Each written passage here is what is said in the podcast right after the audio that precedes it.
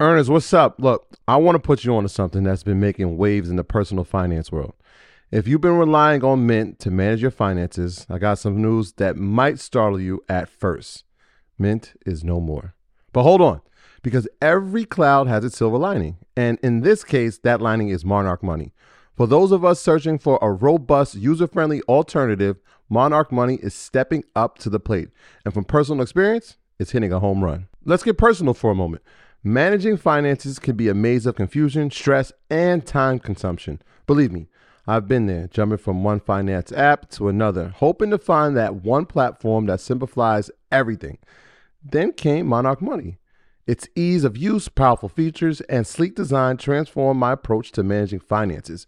What truly sets Monarch apart for me, though, is its collaboration feature. With money being a top Discord trigger for many couples, the ability to seamlessly manage finances with my wife has been a game changer. No extra costs, just shared goals and clarity. But Monarch isn't just about managing your current finances, it's about building your future. Saving for that dream house, your wedding, or a once in a lifetime vacation becomes not just a possibility, but a reality with Monarch's intuitive tools. It's no wonder the Wall Street Journal held it as the best app for savings growth. Monarch Money represents the next evolution in personal finance apps. It's an ad free haven where your experience is the priority, constantly refined based on real user feedback.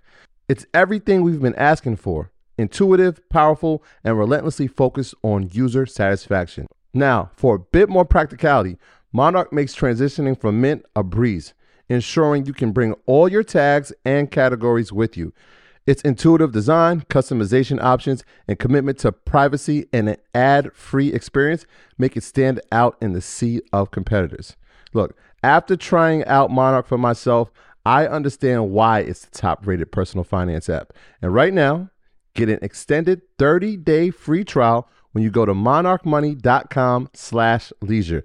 That's M O N A R C H M O N E Y dot com slash leisure for your extended 30 day free trial. Earners, what's up? Y'all know I'm big on doing your research, sharing your research, and giving credit to where you found the research. But I always get asked the same question Where do I start with the research? And the answer is easy it's our sponsor, Yahoo Finance. Whether I'm tracking the daily movement of my favorite companies, doing technical analysis with their easy to use charting platform, or checking balance sheets, Yahoo Finance makes something very complex simplified. For more than 25 years, Yahoo Finance has been the brand behind every great investor.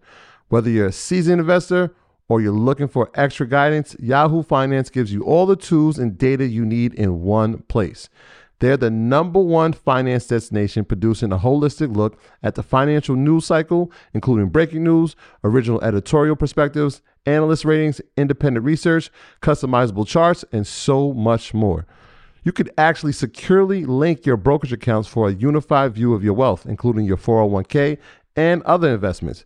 A comprehensive perspective is what sets apart great investors. And it's how Yahoo Finance ensures you have the insight to look at your wealth in its entirety. With a community of over 90 million users each month, the real strength is helping you on your way to financial success. For comprehensive financial news and analysis, visit the brand behind every great investor, yahoofinance.com. The number one financial destination. That's yahoofinance.com. You heard me, yahoofinance.com. Don't wait. Don't hesitate.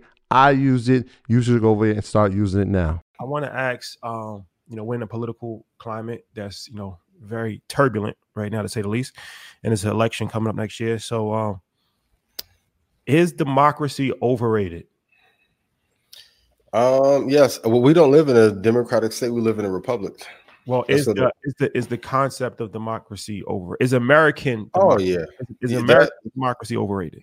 Yes, uh, it's overrated. The trickle down effect is overrated. Um, it's never worked well for us specifically. It's, it's never worked well. But I think the concept of democracy is a noble one, but one that has not been executed well and has never been favorable. Um, we wouldn't have a lot of the injustices that we have, and like uh, we've said before, a lot of the issues that white America is feeling right now with the opioid epidemic uh, crime going up, the issues in San Francisco, pay being lower than ever. That's stuff we've been going through the last hundred years. It's now just on our doorstep. If democracy worked, we wouldn't have some of these issues. Um, so yes, democracy is overrated, and it's never really worked for us anyway. For sure, I think democracy is um, overrated for sure. It's overrated for a variety of different things. As you said, is it's really not set. It's not the idea of everybody has equal power and we can. Yeah, it's a good idea in theory, but that's not the case, right? Yeah. rich have more power. Lobbyists control the government. You know, you can Pharma controls TV. so nobody really has is there's no equal power shared Yeah. um so that's kind of like a myth and i feel that um this idea of democracy is a european idea that has been posterized by america and, and shipped and forced all over the world. Once again it's a lot of different things that american culture um, has normalized and we think that anybody that does anything separate from that is uncivilized or not you know modern society. But somebody Mhm. like i was talking to somebody before and they was just like even if you look at africa democracy is not something that's native to africa's kingdoms uh, monarchies right? And it was like you know when when the west came and they actually purposely destroyed the monarchies and forced a, a system of democracy Mhm. on on African nations. Um, but that was really just to you know break down a power structure and to make sure that the European countries and in America maintain control in Africa, right? Because they could prop up corrupt leaders, and they could have coups, and they can kind of replace whoever they did they felt wasn't um, going to you know be best for their interest.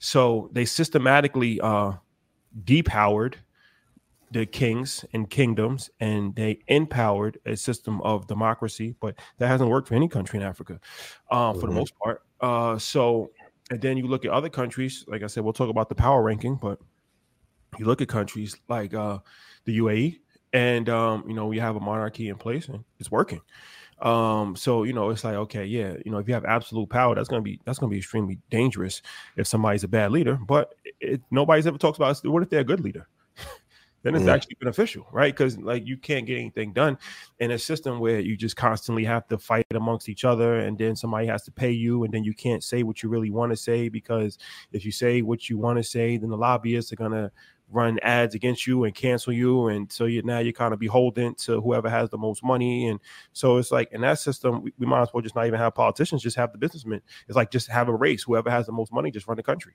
Yeah. that's what that's what it is now anyway so just have like a small table of the of the richest people in in america and in the world and just have them run the country because that's already what's currently happening right um with the gaze of that the people uh elect in its free elections and it's really not um even electoral college it, it actually makes Oh no- yeah, that's a Joke. Joke. so it's like you know, so many different things. And- And once again, it's I think it's important just to kind of have these conversations because I just feel like a lot of times we are um we live in a bubble in America, and once again, we think our way is the is the only way, and um it's really not. And and that that leads to us trying to force our culture and force what we have, or actually what's been forced on us to other people. And um, you know, I think it's just it's important to maintain open mind and and not be so quick to criticize things, especially things that we don't fully understand. especially if our country is broken Mhm. and we're falling behind. We can, like you said, we can argue the hedge funds, banks, and pharma runs the country right now. It's just a veneer of democracy and elections, but they really run the table. Like when you have people who are afraid, and even in the interview with Kyrie's mom, like Kyrie, Kyrie was demonized as if as if he said something bad to an actual president of the United States over what he said became out to be true. Well, you, you That's have the to crazy part. it's a very it's a very embarrassing time right now for America. Um, because now it's a variety of different things that's happening on the world stage and and it's it's not looking good for America. Um, and it's it's becoming more and more obvious. Um, and you know, from political leadership to corruption to a variety of different things. And I think social media has provided a platform for more and more people to, to see different things outside of just traditional media. And now you can see Yeah. how how biased and and how corrupt tr- traditional media is too. Um, so this is a, a very um, you know, interesting time in world history. It's a very embarrassing time for America for for a variety of different reasons, and um, it's it's um it's falling apart. To be honest with you, it's definitely falling apart because um, the infrastructure is literally falling apart. Um, mm-hmm. Our respect in the world is decaying. Our influence is decaying, and it's only so long that you can rely on your on your military might and and and your your power when it comes to monetary money because we still have the strongest military, we still have the strongest economic system. So it's yeah. kind of like it's kind of like a bully approach where you can just kind of muscle your way through, even if people don't like you, um, they'll still deal with you. But it's only so long that that that can that can last. That's not really the best way to go about it. Eventually, you're gonna have to have some people that actually do like you, like some real allies. And um, I don't know. I don't know if we have too many. What What if you're able to innovate at the level that forces people to not, not even ha- like you, but have to tolerate you, right? So when you look at the wealthiest companies in the world, if you look at the top ten, how many of them are American? All of them. Outside of Saudi Aramco, right? So if you think yeah. That, in the next 20 to 50 years, can we see a reversal or other countries coming inside of that that top 10 or top five? Like one specific, right? I believe I, I so. It, you think? Yeah. Yeah. Maybe 10th. And I think that's why BRICS is so important because if you begin to put your resources together, then you can begin to begin uh, begin to build something. Tel Aviv's uh, startup market is very interesting as well. Got to keep your eyes there. I know Spotify's had some issues, but um, what Daniel created at Spotify was interesting before the labels took it over and got 30% of that business. I think if we don't get our affairs in order and start to do better business and take care of our citizens, there will be room. And I'm seeing a lot of people start to say, hey, you know, I think you're that crazy to go to Mexico or to live somewhere else primarily and then come back. Those conversations are happening a lot more amongst yeah. our community more now than ever. I, I think we even I, I, probably two weeks ago I sent you an article. I think we had just came back from the UAE and uh, we heard Ray, Dalio speak, and he was like, "They've got it right here." Uh, it, it's hard for me to say, but over the past 30 years, there's few places in the world that are getting it right. They're getting it right here. And he was, he was talking about the, the, summit, the financial summit in UAE. But then a yeah. week later, you see Morgan Stanley, you see the Rothschild, they're going into Abu Dhabi and trying to figure mm-hmm. out how they can set up shop and begin banking in these areas. And now it's like, all right, well, they're in Abu Dhabi. Well, there's a race. Who's going to go to Riyadh, Saudi Arabia? because that's the next place we have to go. And so, yeah, just seeing Saudi. And, and Saudi. One last, one last thing. It was now we look at what Apple's now done with India, right? Where they're saying, all right, well, a quarter of our phones, which is the the main market driver for our business, we're going to have made there. So you're starting to see we're spreading this thing out from a well, businesses for sure, and financial institutions are starting to spread this thing out from a global aspect rather than saying we're just going to rely on our American dominance. Have to. Well, you saw Saudi Arabia offered 30 years um, tax free yep. um, haven exactly for any company that relocates their um, their Middle Eastern division to um to Saudi. So I don't necessarily know if it's going to be difficult for uh, for companies to just take over that top 10 spot, but all, all these companies are global companies, so mm-hmm. they could be an Ameri- American based company. But I mean, if they're based in another country, if their major workforce is in, another, which is already kind of the place now, um, yeah even you know Tim Cook when he said before, as far as you know, they asked him about this is another reason. Uh, it doesn't really matter if a, if an Apple's an Apple company is an American company, mm-hmm. if their workers are in China and they asked them in front of Congress, they said, "What's it going to take for you to bring your workforce back to America?" It's impossible. It's not going to happen. Impossible. Um, when you look at the, the cost of labor, when you look at unions, when you look at so many different things, health insurance, variety of different stuff, it's like the, the cost that it would cost to five thousand dollars for an iPhone.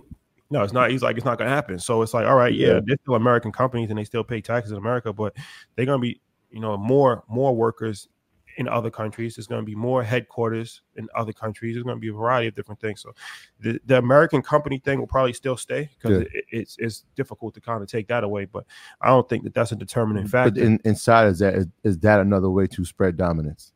Is what another way? Planting your flag on in different countries. Obviously, oh, you, you have to.